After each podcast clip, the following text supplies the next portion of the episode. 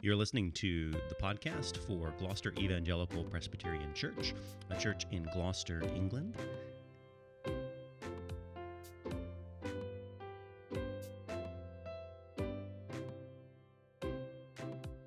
So we continue in the book of Acts, chapter 8, reading from verse uh, 26 to 40. Picking up where we left off with Philip, who had been um, preaching in uh, Samaria. I apologise. Last week I think I said that Philip was preaching on the day of Pentecost. I'm getting, if I get Philip and Peter muddled up, apologies for that. Just make those mental corrections. Um, that would be good. So um, we are following with Philip, who is called to, a, to another task. Now, an angel of the Lord said to Philip, Rise and go towards the south to the road that goes down to Jerusalem, to Gaza. This is a desert place. And he rose and went, and there was an Ethiopian, a eunuch, a court official of Candace, queen of the Ethiopians. He was in charge of all her treasure. He had come down to Jerusalem to worship and was returning, seated in his chariot. And he was reading the prophet Isaiah. And uh, the Spirit said to Philip, Go over and join this chariot. So Philip ran to him and heard him reading Isaiah the prophet and asked, Do you understand what you're reading? And he said, How can I unless someone guides me? And he invited Philip to come up and sit with him. Now, the passage of the scriptures that he was reading was this Like a sheep, he was led to the slaughter. Like a lamb before its shearers is silent, so he opens not his mouth. In his humiliation, justice was denied him. And who can describe his generation? For his life is taken away from the earth. And a eunuch said to Philip, About whom, I ask you, does the prophet say this? About himself or about someone else? Then Philip opened his mouth, and beginning with this scripture, he told him the good news about Jesus. And as they were going along the road, they came to some water. And the eunuch said, See, here is water. What prevents me from being baptized? And he commanded the chariot to stop. And they both went down into the water, Philip and the eunuch, and he baptized him. And when they came up out of the water, the Spirit of the Lord carried Philip away, and the eunuch saw him no more, and went on his way rejoicing. But Philip found himself at Azotus, and as he passed through, he preached the gospel to all the towns until he came to Caesarea. Well, may God bless uh, the reading and the preaching of his word to us this morning. So, chapter 8 of the book of Acts is all about the extension of the gospel beyond Jerusalem. And the book of Acts um, tells that expansion. It starts in Jerusalem amongst, uh, amongst the Jewish people uh, and ends in Rome amongst, uh, amongst the Gentiles. So it moves from the Jews to the Gentiles. But in between, in chapter 8, we have um, these sort of people, you don't know quite where to put them. They're not fully Jewish, and nor are they uh, fully non Jewish. We've had the Samaritans, and then we have this man, uh, the Ethiopian eunuch. And chapter 7 has really set us up, and Stephen's speech, for, uh, for the church to understand the progress of the gospel. It's laid the foundation. So, Stephen in that speech showed that the, the worship of the true and living God is not tied to a, a building in, in Jerusalem, but uh, God is in heaven. The, heaven is his throne, the earth is his footstool. And, and Stephen, in that great long speech, tells of how God was worshipped. Abraham worshipped him down in Mesopotamia, Joseph uh, worshipped him uh, in Egypt. So, wherever people are scattered, uh, they can worship the true and living God. So that Stephen's speech uh, sets us up for this scattering. So this, even though there is this scattering, there's no theological problem of people now coming to worship the living God through Jesus Christ. Those who've come converted in Samaria don't need to trek to Jerusalem. In fact, the apostles went down to Samaria. And it's true, so this morning, we, as we, we gather here, uh, we don't need to go anywhere else. We can gather in the presence of the living God through Jesus Christ. And there is nowhere on the planet we can go uh, and get nearer to the living God than Gloucester Pres this morning. Okay, and I think maybe um, we should put that on the website. nowhere you can get closer, nowhere to God than in Gloucester Pres. There we are. But it's true, He is with us by the Spirit. Um, uh, the, way, the way to get closer to God, uh, that is, well, um, through, through death, uh, that is when we appear in the presence of God. So, um, but there's nowhere, as we, we gather together, we don't need to go anywhere. We don't need to go on a pilgrimage to any holy place, for God has made himself known. So that, that is all the sort of setup for these chapters and for the expansion, um, expansion of the gospel. And so this account um, is it's not simply about geography, about sort of where people can worship God. It's also about the identity. It's about this question of who can worship God. And we're just going to join and um, join Philip and sort of go through this journey, this encounter. We start with Philip. We're introduced to him, and then we meet uh, the Ethiopian, and then we look at this wonderful encounter in that uh, chariot, and as, as uh, the Ethiopian receives the gospel and is baptized, and they go their separate ways. The Ethiopian on down south, and Philip back up to Caesarea. So we start with Philip. He's been preaching the gospel in Samaria, um, and we've been introduced him, and he's got this other assignment, and he's given these clear, very clear directions by an angel of the Lord in verse 26. Now, an angel of the Lord said to Philip, Rise and go toward the south to the road that goes down from Jerusalem and Gaza. This is desperate. And he arose and he went.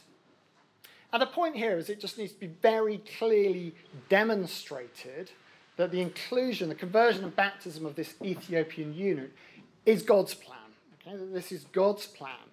Uh, it's a bit like later when the, the Gentiles are included. Uh, you have these visions of angel uh, visions and then angelic sort of meetings, and it, it's shown very clearly that the inclusion of the Gentiles is not a harebrained scheme of uh, Peter or Paul. It is God's own purpose and plan. And that's something similar here. We see this direction of Philip. So the guy, uh, the Ethiopian, gets converted, and when Philip kind of goes back to to the apostles and they said, You did what? You baptized a, a eunuch? Are you kidding? He said, Well, look, there was an angel who told me to do it. So take it up with the angel of the Lord, he might have said. And so we have these very clear directions and um, this angel. And it, it's another reminder, I think, of the supernatural character uh, of, of the Bible and what we're, we're dealing with here. Um, uh, but that is why uh, we have, uh, I think, the appearance of the, of the angel.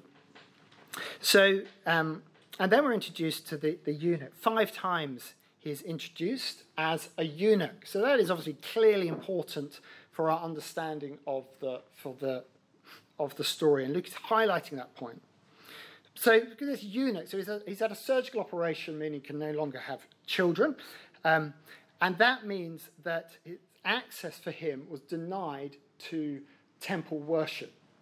Okay, so there's a verse, Deuteronomy 23 1, which I think would make quite a good memory verse, maybe. Um, no one whose testicles are crushed or whose male organ is cut off shall enter the assembly of the Lord. Okay, so you might want to, someone might want to make a song about that one. Don't, don't, let, don't let slugs and bugs get hold of this one. that's what we could say. So, um, but you think, well, what, what is going on? What, why is there this weird uh, law back in Deuteronomy? And, and the, the tragic and the sad point was that this was a practice among pagan nations. That in order to worship the gods, uh, these false gods, they, they would do horrendous things. And you have a class of people who are, who really are mutilated and God did not want that in his worship. The Israelite parents were not to do this kind of thing to their children. Um, and the, just the tragic fact is around the world, even today, little, little girls are, are mutilated aren't, in the name of, of religion. So, but this was pra- an ancient practice, but not in Israel. Thank you very much. Um, and so we see uh, this man, the, the, this great injustice has been uh, done to him. He's, he's, this eunuch, and that is kind of key to, uh, to the story. And he couldn't, therefore, approach, uh, uh, be fully involved in the worship of, of God. And so, verse 27 uh, of our text is, um, is interesting. Literally, if you look at verse 27, it says, And he arose, and there was an Ethiopian a eunuch, a court official of Candace. Now, now literally, it says, um, There was a man, an Ethiopian, a eunuch, a court official of Candace. And I, I, really don't know why the ESV has left that out. You see that if you've got the King James Version, you'll see that they've left it in. But it seems to me that this is quite an important point in the story that Luke, the physician, is saying that he is, this has happened to him, but nevertheless, here is a man. So in the Greco Roman world, in the ancient world, eunuchs would be considered as half men, mocked and ridiculed. There was a kind of, read the, some of the literature, there's a kind of cult of masculinity amongst the, the Greco Roman world, and these, these men would be, be ridiculed. Um, and so it seems to me that Luke's comment here that he is, in fact, a man is, uh, is important. And he's an Ethiopian, and that's uh, the ancient world. Ethiopia referred to the region south of, of, of Egypt. Um, so he was a black African and a court official. Um, and eunuchs often were used in, in high positions in court to sort of rule over the, the harem or to be consorts to the, um, to the royal women for obvious reasons. And uh, he was in charge, uh, so he was uh, eunuch of, of the Royal Court of Candace. So Candace was actually a title for the queens. It's like, like Pharaoh was a title for rulers or Caesar. Candace was a title for the queens or the queen mothers in the ancient kingdom of Kush. It was a kind of matrilineal kingdom. And it's modern day, Kush is kind of modern day Sudan. So we're going below Egypt. Um, so this man was in charge of all their treasure. So he was a man of high position in court, but he would have been a, he would have been a slave. He would have been a slave. So he's wealthy, but he's had, in a way, terrible injustice done to him, and he is a slave. And I think it's just important for us to really um, understand this in order to understand the full weight of um, full weight of this passage. And he's come to Jerusalem to worship, so he's come up the Nile, and was returning seated in his chariot, which wouldn't be a war chariot, uh, but would have been a, a, bigger affair. There's at least three people, so there's Philip, the eunuch, and the driver. So it's a bigger affair. Um, and he's reading the prophet of Isaiah. So this shows his wealth. Uh, he's in the carriage, not on foot. You know, when Paul's going around the ancient world, he's all on his own foot. Um, and he's got a scroll and the scrolls, that's an item of extreme value. It's been written by hand. So he's a wealthy man. But it's significant that here he is on his return journey away from Jerusalem that he receives salvation. What did he find in, in, in, Jerusalem? Well, he couldn't enter the assembly of the Lord. He may have got as far as the court of the Gentiles. We don't know. So it's on his return journey away from this center that he receives salvation. Verse 29 the Spirit says to Philip, Go over and join this chariot. Again, very clear guidance. Philip ran, ran to him and heard him reading from Isaiah the prophet. So he would be reading uh, out loud, vocalizing the words. And he's running behind the, the, the, the chariot. He's got this lovely scene. There's this chariot. Um, it's, a bit, it's a bit like if you imagine sort of central London and a limo uh, uh, pulls up and, and the sort of the, the window goes down the back and you see a sort of a, a wealthy uh, Arab reading the Bible and you're sort of, God prompts you to go up and knock on the window and he invites you in. That's a sort of, there's this great difference of status really and wealth here. Here's Philip, the du- dusty Philip running along behind. It's an extraordinary scene. Um, and he, he takes the plunge and, and asks this question, do you understand what you're reading? And the response he gets is just both humble and warm, isn't it? God has obviously been at work in this man's life. He says, How can I unless someone guides me? Invites Philip to come and sit with him in the chariot. And here we see God's providence at work again. He, he happens to be reading Isaiah 53. He just happens to be uh, there. And, um, and this passage from Isaiah, um, from which um, Philip will explain the gospel, this, this passage which speaks of the um, Christ bearing uh, sin. And, uh, and the passage, the part that he reads, particularly draws attention to the, to the great injustice done to Christ. So these words, uh, like a sheep, he, Jesus, was led to the slaughter. And like a lamb before its shearer is silent, so he opens not his mouth. In his humiliation, justice was denied him. So it just highlights this part that Luke cites, uh, and, and he would have sort of read the whole chapter and that whole over, but it highlights the great, grave injustice done to Christ. And who can describe his generation? Who can describe Christ? He didn't have any children. He was cut off. He died a young man. His life taken away from the earth. And you think of this eunuch as, he, as he's reading this, is reflecting on this and hearing about the Lord Jesus, and you wonder um, how much can he, can he sort of associate with Christ and actually identify with him. Here was a man who was a young slave boy, at some point, had been led like a lamb to the shearers, had been humiliated, had had justice denied to him. And who could tell of his generation? He'd been damaged in such a way that he would have no children, no future. He was a slave and with no permanent name, no permanent possessions. He was wealthy, but what would he have looking to the future? He faced this terrible injustice done to him. And did God see? Did God care? And uh, you look at Isaiah 53, and we see, yes, God does see. God, God does care about injustice. He sent his son to, to die upon the cross to, to bear the punishment for sin. He does care for injustice. And Christ rose again from the dead. He was vindicated. The Father vindicated him. It mattered to him what happened to Christ. He does see and he does hear the cause of injustice. So you wonder, as this man's reading this, how deeply these things must have affected him as he, as he reflected on them then and, and over the years. You see, this what a picture of Christ we have here. The suffering servant, the king who came to suffer and die for his people, who, who gave his life in such injustice, uh, to bear our sins upon the cross, uh, to bear uh, the injustices which have been, uh, that, that we have done. And we see that actually he does care for injustice which has been done to us. Does he see? Does he care what has happened to us? Well, yes, he does.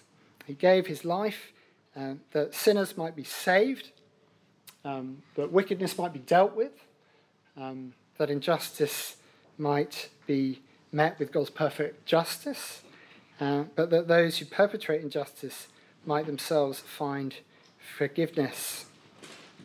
So he's reading this, this passage of Isaiah, and from there, uh, well, he asks this question, verse uh, 34, the eunuch says to Philip, About whom, I ask you, does the prophet say this, himself or someone else? Which, if you know that part of Isaiah, is a good question because sometimes the identity of the servant is, is kind of hard to work out. Sometimes he's referring to Israel, sometimes he's speaking the first person, sometimes of another person. So, so the, the eunuch is asking really good, good questions, and this great humility is asking to, to, to learn.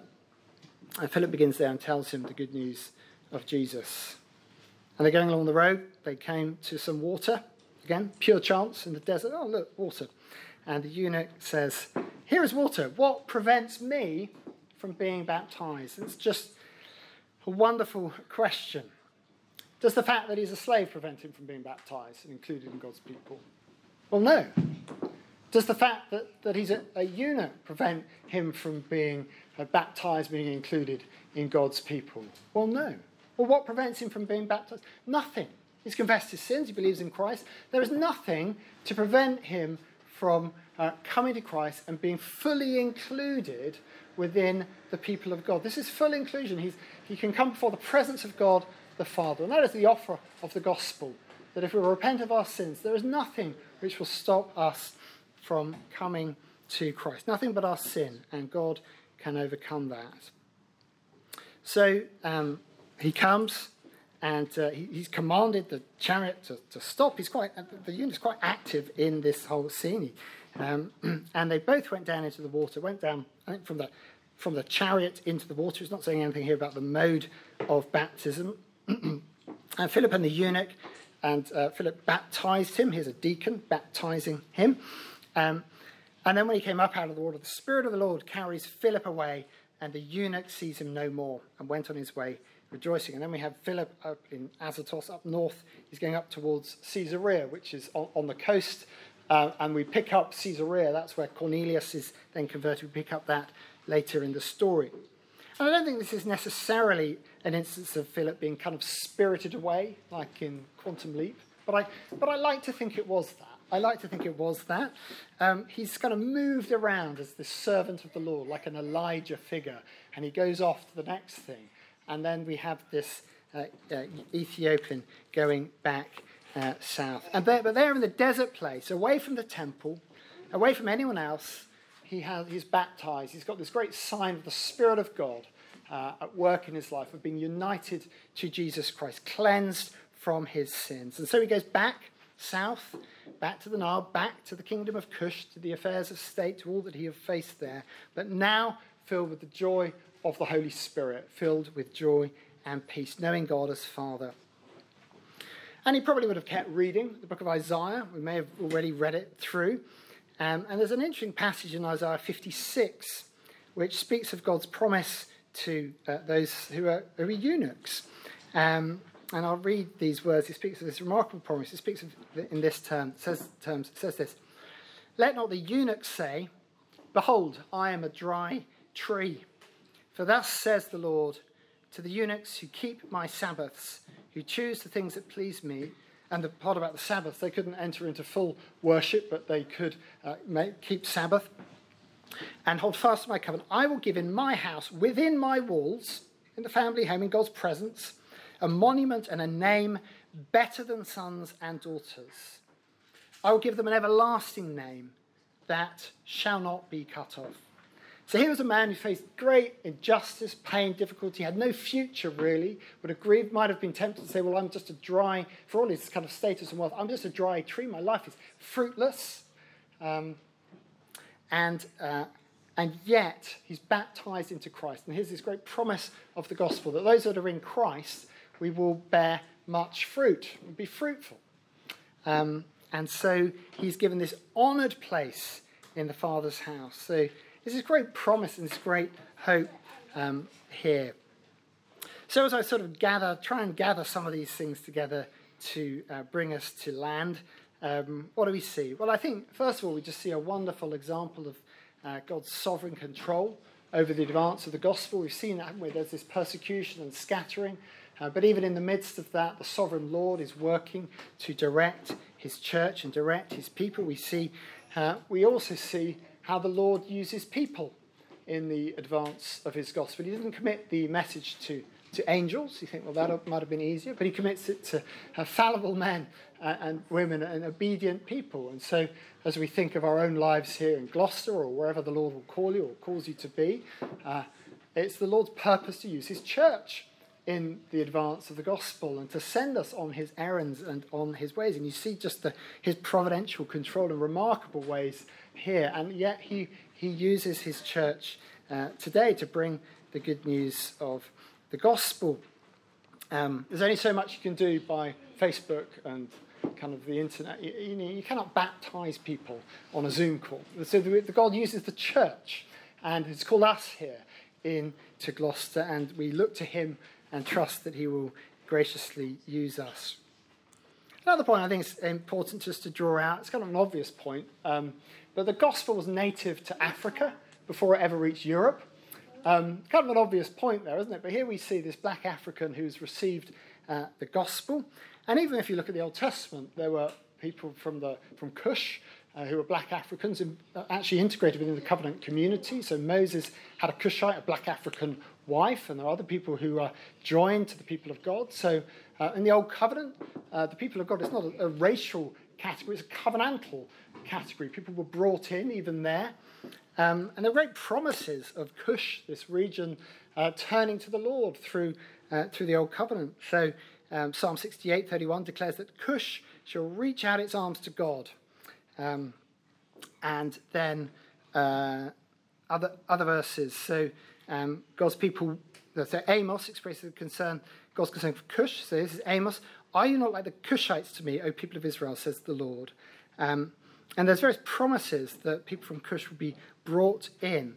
And so, and here we see the gospel being brought to Africa before it ever reaches Europe.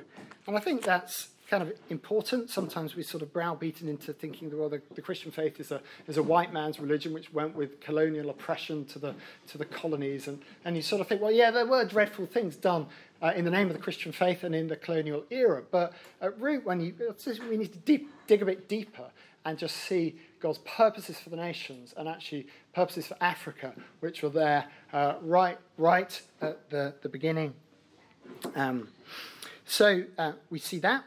But I think that the, one of the central things we see in uh, this passage is just how the, the cross of Jesus Christ and the gospel of Christ meets this man in, in all his affliction and difficulty and brings him to uh, salvation and brings a future and a hope to this individual. So we've had Philip preaching to, to crowds, but here is just this, this individual.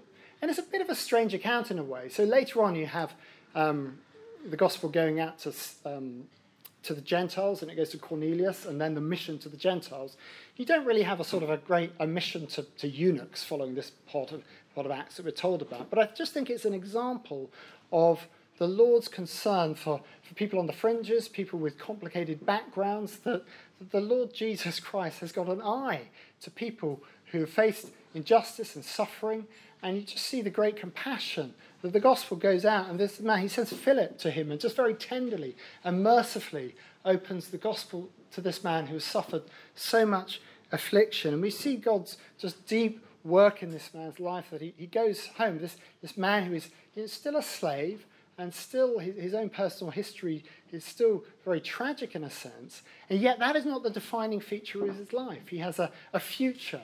He has a home. He has a name within God's purposes. And so I think this passage will speak to people who've, who, who are suffering, who have suffered, and perhaps those who've suffered terrible injustice and indignity to see how there is a hope and the gospel does bring hope. And, and perhaps also to, to, some of us when we feel, well, my own life is uh, fruitless um, and, and barren that actually we see, well, that is not the, the story that God is writing in our lives if we come to Jesus Christ. He's promised us fruitfulness and abundance. And so we just need to trust in him. So there's a real hope we see here in this eunuch and just how the Lord has worked in him. And just see the dignity uh, that is given to this man. And um, he will, of course, in due course, receive, will have received uh, healing and blessing in, in the resurrection, the life of the world to come. And so um, we see him, and, and I think this passage or a passage like this should also stir our hearts concern for those who face injustice in our, our own age, those who are, are really awfully treated in different, uh, different religious systems around the world or just different regimes. And our hearts should long that they might uh, hear this good news and know the Christ who can bring comfort to those in deep, deep trouble. So let us pray as we close.